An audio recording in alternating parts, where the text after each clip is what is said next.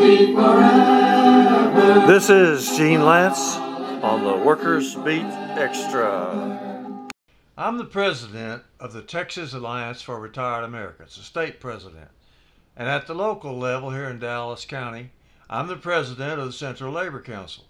And I'm also active in my union, in the Auto Workers Union, where I'm the president of the retirees. So I feel that I have the right to say a thing or two about May the 1st. Now, not so long ago, Americans hardly ever celebrated May the 1st, but we really got a breakthrough now. There was a big rally down in Austin. Here in Dallas, we did something entirely different with a flying picket. We went around and picketed places. And coming up on May 13th, a little late this year, we'll be celebrating May the 1st uh, with our Central Labor Council. I wrote an op ed for the Dallas Morning News, which they did not run. They never take much of anything from the unions, but this is what I said.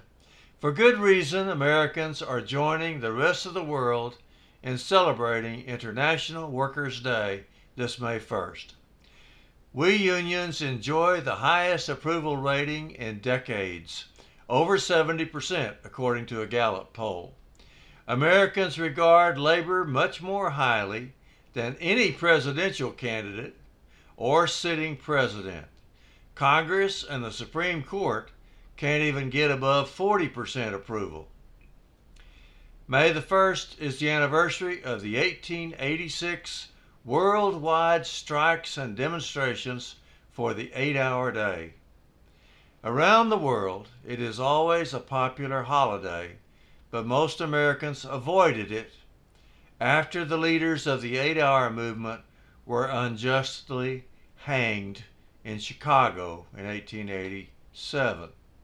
But since 1889, the whole world has remembered those martyrs from Chicago. And now, here in America, we're starting to celebrate it too because unions are kind of on a roll and because we're popular. Dallas Labor resumed celebrations in 2021. This year's International Workers' Day picnic was delayed because of the local elections and won't take place until 1 p.m. on May the 13th at the Postal Employees Hall. The labor movement is not just workers who have the benefit of a union contract. Our allies include all elements of the progressive movement because almost everybody works their entire lives for a paycheck, and that makes them workers. Women support labor because labor supports women and wins higher pay and better benefits for them. All of the so called minorities benefit the same way when they organize. Even the undocumented workers who are maligned and persecuted and picked on everywhere can find refuge and better working conditions by organizing with labor. Organized workers get more than increased pay and better working conditions.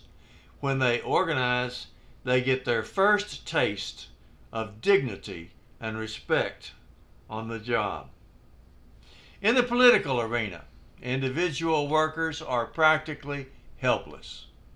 But organized labor gives us strength. The Dallas AFL CIO, just for example, carefully screens the local candidates, endorses the best of them, and works hard to get them elected.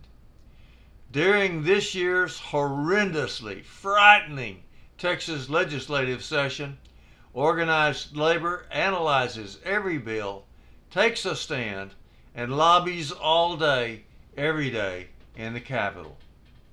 If this legislature fails to completely take away local control in the cities, if they fail to completely stop poor people and minorities from voting, if they fail to throw women's rights back into previous centuries, if they fail to turn Texas into a theocracy, and if Texas higher education does not completely lose its standards of integrity, working families can thank the legislative efforts of organized labor because nobody else is standing up for them. The same strong analysis and lobbying effort is true of the AFL CIO in Washington, D.C. The legislative battle is only part of labor's defensive war. Across the world, organized workers are organizing, striking, boycotting, and negotiating for better treatment. As this is written, more than 155,000 Canadian public service workers are on strike. I think it's 17,000 members of the Writers Guild in Los Angeles are on strike. Retirees have led gigantic strikes and demonstrations in France. Other nationwide strikes have taken place in Peru, Ecuador, and other nations to our south. In the United States, hundreds of thousands of Teamsters and auto workers are preparing to strike if they don't win better contracts this summer. You can add the American Airlines pilots to that to do too because today they voted uh, strike authorization. TV and film writers in Los Angeles voted 98% for strike authorization and then they did it. Unions are not targeting only traditional blue collar factory workers.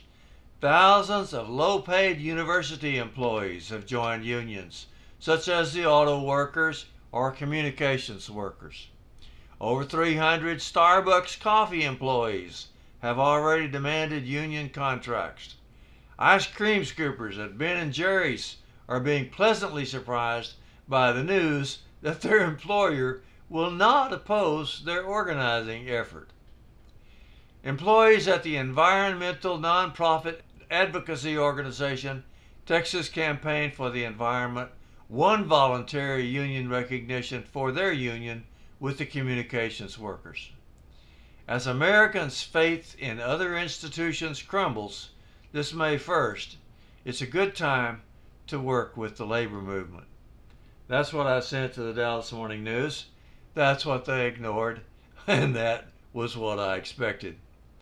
On May the 1st, just to make sure we did something, I helped organize a strange and innovative new tactic. Well, it's new for us. I copied it out of a book I got about the Teamsters organizing drive in Minneapolis in 1934. It's called Flying Pickets. Back in 1934, the Teamsters were having problems trying to organize all over the city while the cops and the hoodlums of the town were trying to stop them. So what they did was they came up with an idea called flying pickets. And flying pickets means that you try to picket a large number of places in a short period of time over a secret route. So we picked Starbucks this year. We made up a couple of secret routes, and we didn't get enough people to do both of the routes. But we did the one that involved using our automobiles. And we drove around from one Starbucks to the next. First, we would go in, maybe buy something, use the bathrooms, talk to people if we could. Then we would leaflet everybody in the place, all the employees and all the customers.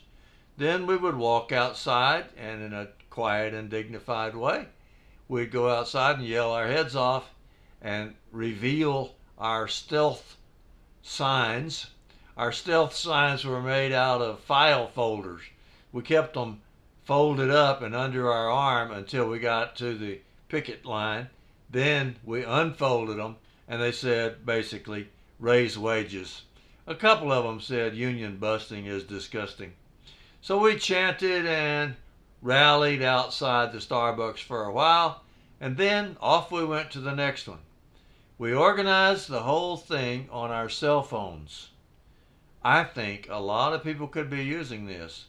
I'm going to suggest it to the Teamsters when they have to fight for their contract beginning July 31st. If they go on strike, they're going to want to picket the UPS stations, pickup stations, all over town. And I think that flying pickets would work out great for them. It didn't work out perfectly for us because traffic was really bad and it was hard to get people to take off work on a working day. But nevertheless, it did work and it will work in the future. So there's another tactic that labor can use. There goes another May 1st that we just passed. The trend is clearly for more action, more militancy, more people participating, and more victories for labor.